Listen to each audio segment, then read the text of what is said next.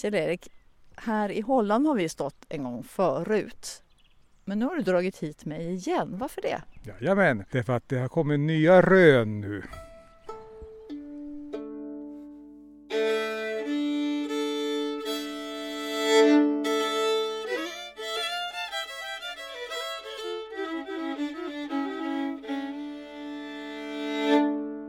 Vi har ju länge trott att, att Lapp-Nils första bostad var här i Holland på eh, Elsahägna. Men eh, nu tillsammans med både Sara Svedermark och eh, Fritz Eriksson så har vi nya idéer och vi tror att vi har hittat vart han har bott. Ja, Lapp-Nils-podden är alltså tillbaka i Holland i Offerdal för ett extra avsnitt utifrån den här upptäckten. Och den här gången har Kjell-Erik Eriksson alltså tagit med sig Sara Svedermark och Fritz Eriksson som båda bor här i närheten och som av olika skäl intresserar sig för Lapp-Nils. Och först går vi för att titta på den plats som tidigare ansetts vara den rätta. Ska vi slänga oss in i skogen här då? Vi går genom täta bestånd av blåbärsris och ormbunkar och kliver över nerfallna träd. Och så kommer vi fram till en liten glänta. Ja, här, står, här finns skylten då. Det står att, vad står det? Lapp-Nils. Vi måste gå fram närmare. Här bodde Lapp-Nils arton trettiosju till arton fyrtiosex. Precis, en liten järnplakett med en fiol på. Och här, här sägs det då att, att Lapp-Nils bodde. Och eh, så träffar jag på Sara och då föddes det funderingar hos dig, Sara, eller hur? Jajamensan. Vi hade ju min svärfar med då för vi skulle gå från Elsahägna upp till Lappnilsdagarna. Och när vi stod här, som idag är en liten skogsglänta, så började vi fundera då att vi vet ju ungefär hur många hus som ska ha stått här då när Lapp-Nils bodde här. Och det var ju när min svärfar då sa, han har varit bonde hela sitt liv. Men vart odlar de då? Sa han. Och det var ju en väldigt bra fråga. Eh, som inte jag hade tänkt på.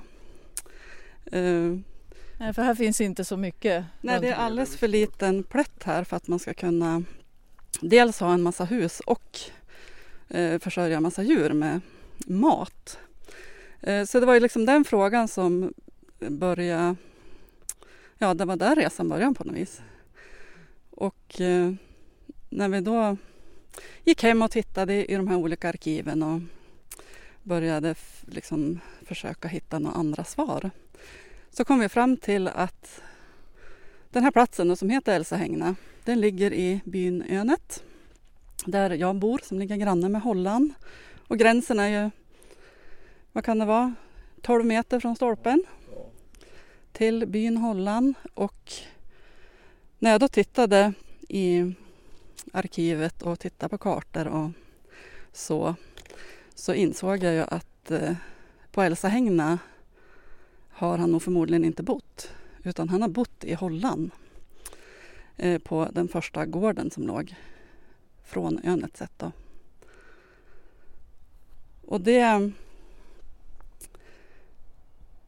Anledningen till att jag har varit så intresserad också, måste jag säga då, det är att min svärmor lyssnade till Villa Römke för tjugo till tjugofem år sedan när han berättade om Lapp-Nils ur sin bok. Och hon ringde till mig sen och var eld och lågor, för då visste ju, hade han berättat, jo men Nils Jonsson och Lapp-Nils hade ju köpt av en man som heter Månsgren. Och Månsgren, det är min mormors morfars farfar. Så att jag, jag har ju släktforskat lite grann, och eftersom jag såg då i boken också att eh, Måns hade sålt till Nils, så har jag gått hit till den här stolpen med mina släktingar och berättat om den här platsen eh, och så. Eh, och talat om det jag har vetat då.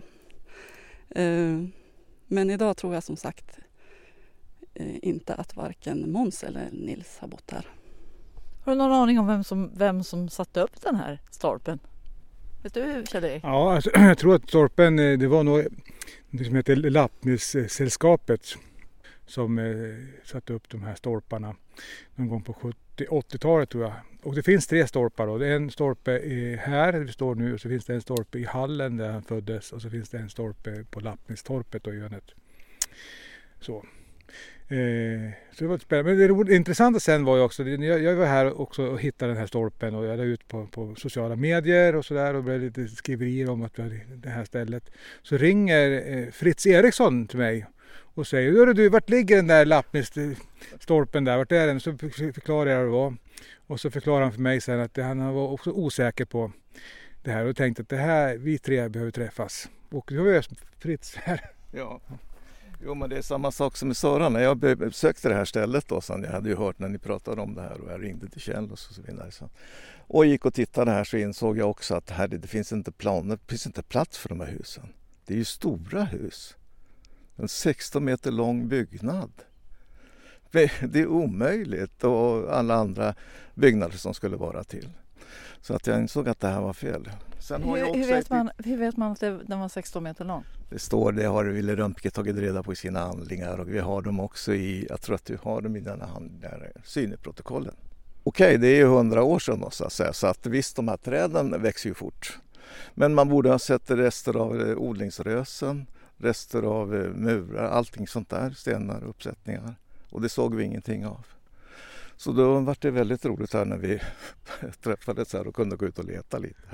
Ja, vi hade en byborna här i Holland har, känner oss ganska väl vid det här laget. Vi, vi har krypit omkring här i alla odlings. Och eh, ja, vi har väldigt, väldigt spännande och, och kul.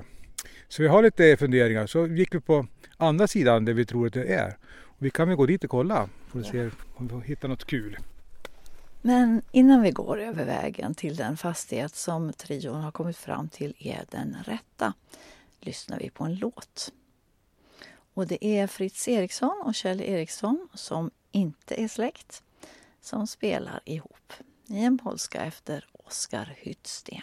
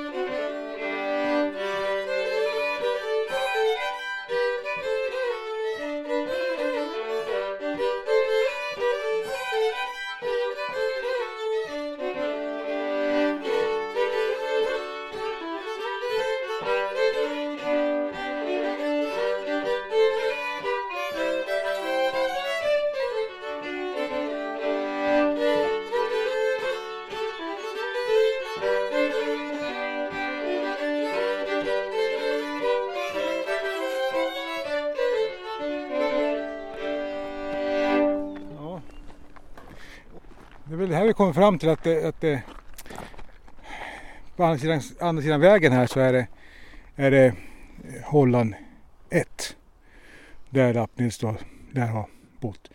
Vi tror inte att det är det här huset som står här nu, det är ju ett yngre hus, men det här är säkert tomten.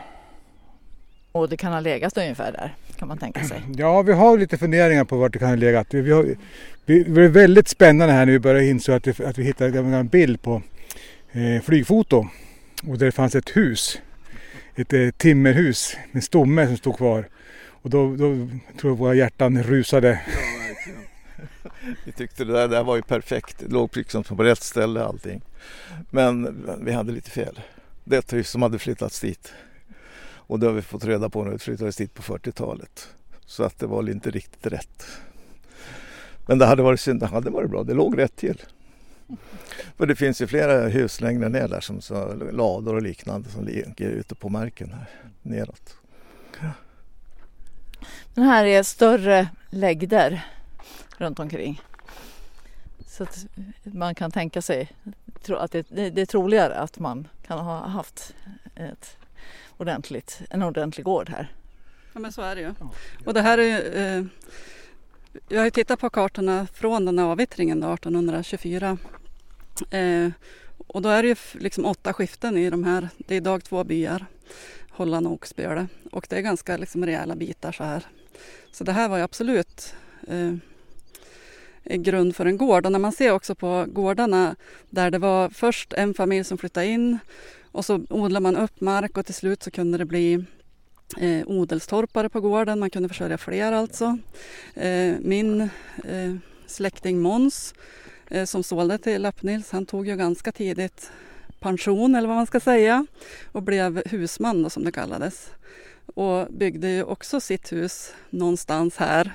Vi vet inte var, men det är ju också en sån där som man vill gärna kunna... Det skulle vara väldigt kul att veta. Alltså det här är ju ett... Det ser ut som ödehus, men det står ändå fordon utanför. Har ni varit in på tomten och... och... sprungit omkring alltså? Ja, vi har varit och tittat där också. Men det här huset är ju betydligt modernare än vad vi skulle vilja hitta. Ja, men däremot vet man ju inte någonting om platsen som sagt. Nej.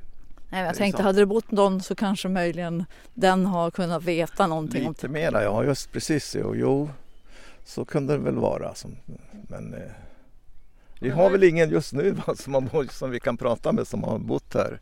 Vi har, vi har ju faktiskt, det, finns, ja. det fanns ju en, en bryggstö på den här gården som vi har hittat ett kort där man ser taket på. Men vi har så ingen aning hur gammalt det är och sådär. Och, och inte hittat någon heller som riktigt, riktigt minns den här bryggstö. Eh, vi har en som vi fortfarande som, som är född på den här gården. Som vi, men eh, vi ska se om vi får kontakt med honom om han minns. Men du sa, Kjell, att ni hade någon idé om var på, på den här gården som huset skulle kunna ligga? Ja, vi, vi gick ju ner här på, på den här ängen här och längst ner mot ängen här så finns det väldigt många stenrösen och, och, och dels det här huset som vi trodde var Lapp-Nils då, men som visade sig vara hitflyttat. Men längre ner mot skogen här så finns det flera eh, märken utav att det var funnits lader och, och vad det nu är för hus. Va? Så vi tror att det är neråt, neråt att det där kanske han, han byggde. För det man måste komma ihåg också, det är ju att det ser inte likadant ut här som det gjorde då. För den här vägen som vi står på nu, den byggdes på nittonhundratiotalet. Så den fanns inte. Det fanns liksom inte den kopplingen ditåt. Och byvägen som nu går på ett sätt har gått på ett annat sätt. Så att det gäller att man ja, hittar rätt ställen helt enkelt. Hur säkra känner ni på att ni är på rätt ställe nu då? Vi är väldigt säkra egentligen. Det är klart att det är på den här fastigheten. Så mycket vet vi. Det tycker jag. Mm. Jo, men absolut att det, det är på den här, att det är Holland ett som det heter idag som, som Lapp-Nils bodde. Eh, absolut. Det är inga tveksamheter. Sen var exakt han bodde på den här fastigheten, det vet vi inte. Men det går lätt att föreställa sig att här har han gått omkring i alla fall. Vi har ju ett hus här på gården som, vi, vi, som skulle kunna vara från den tiden. Och det sägs också att Lapp-Nils byggdes ett hebre. Eh, och det står ett hebre på gården här. Vi ska, och, och, och har den ålders... Vi skulle tänka, det skulle kunna vara han som byggde den. Eh, vi har letat och hit, inte hittat någon inskription. Men, eh, men vi vill gärna fantisera och tro att det här är rätt. Ska vi gå och titta på det, ja, det också då? Ja.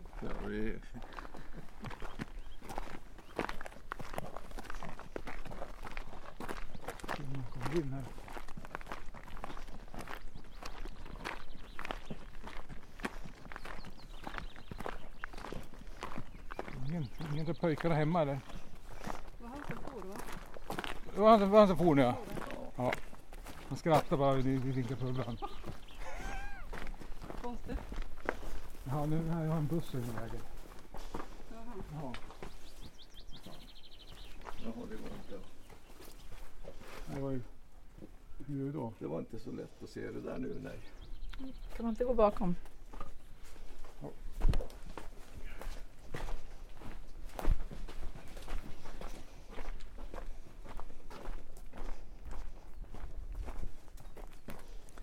Mm. Ja, det var ju lite...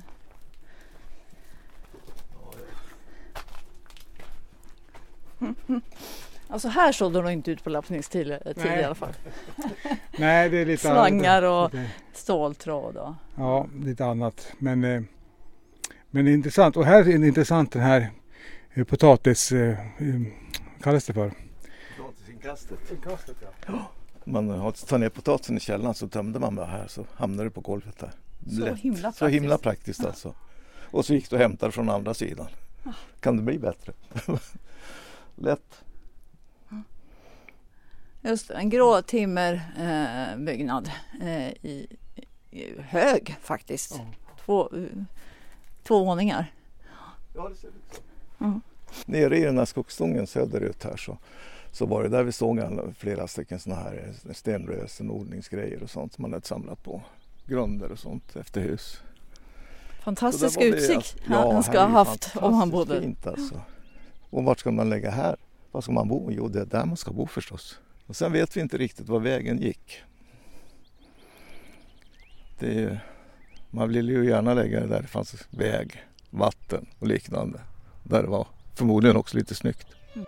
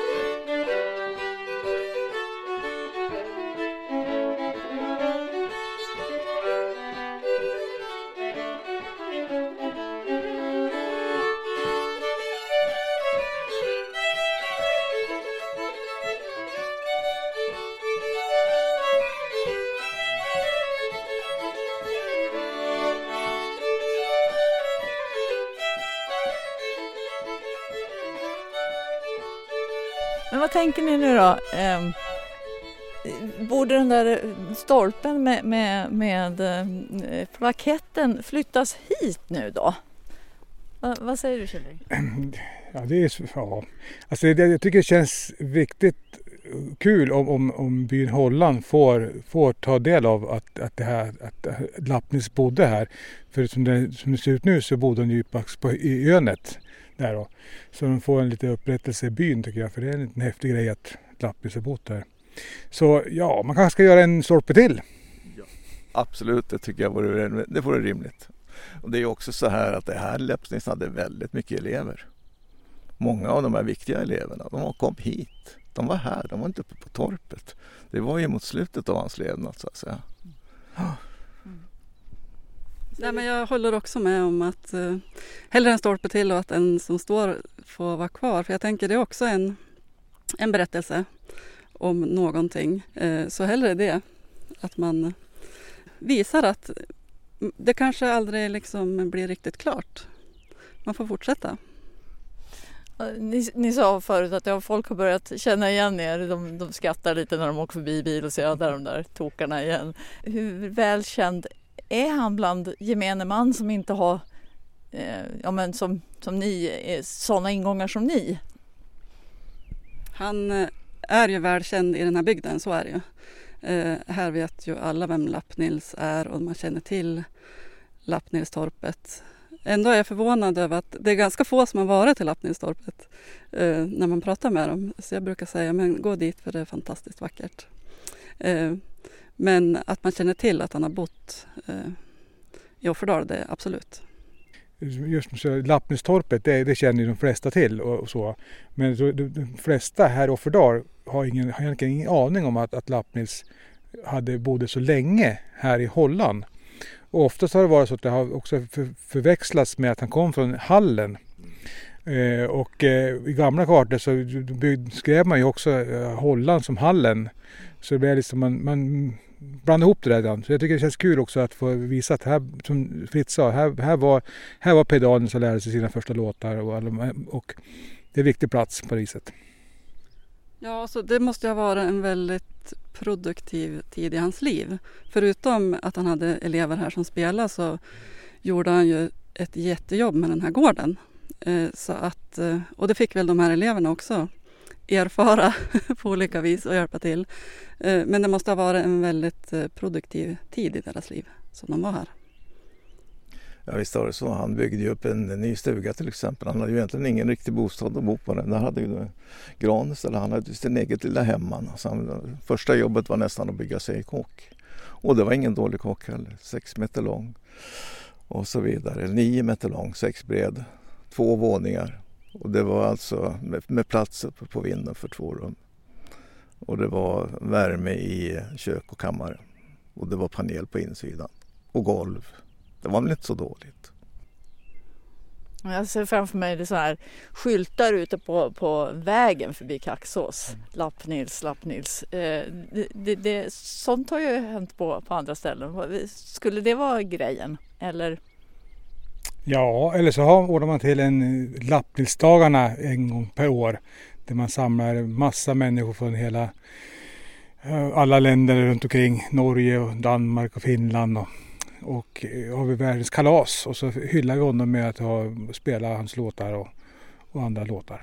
Ja, du har ju varit inne på att börja ordna något sånt på Lappnilstorpet då? Ja, vi har tänkt när det Kaxås på Sveapark och tänkt ha Lappnilsdagarna, men det har ju varit en liten så kallad corona i vägen. Men eh, vi har inte gett upp hoppet utan vi ska satsa på att göra. Så det, det blir en hyllning till Lappnils, absolut. Redan i sommar? Nej. Utan nästa sommar, då smäller det. Ja, det är säkert mycket bättre än att sätta upp några stolpar. Det är att ha, att ha det levande där det spelas som man pratar om när man spelar musiken.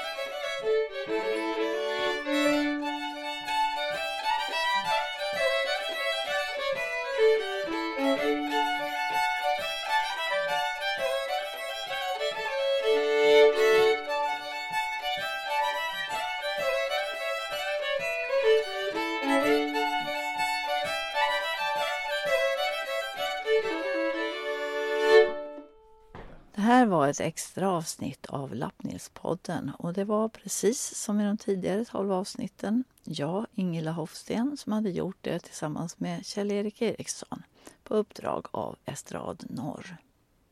Och den här gången hade vi alltså med oss Sara Svedermark och Fritz Eriksson också.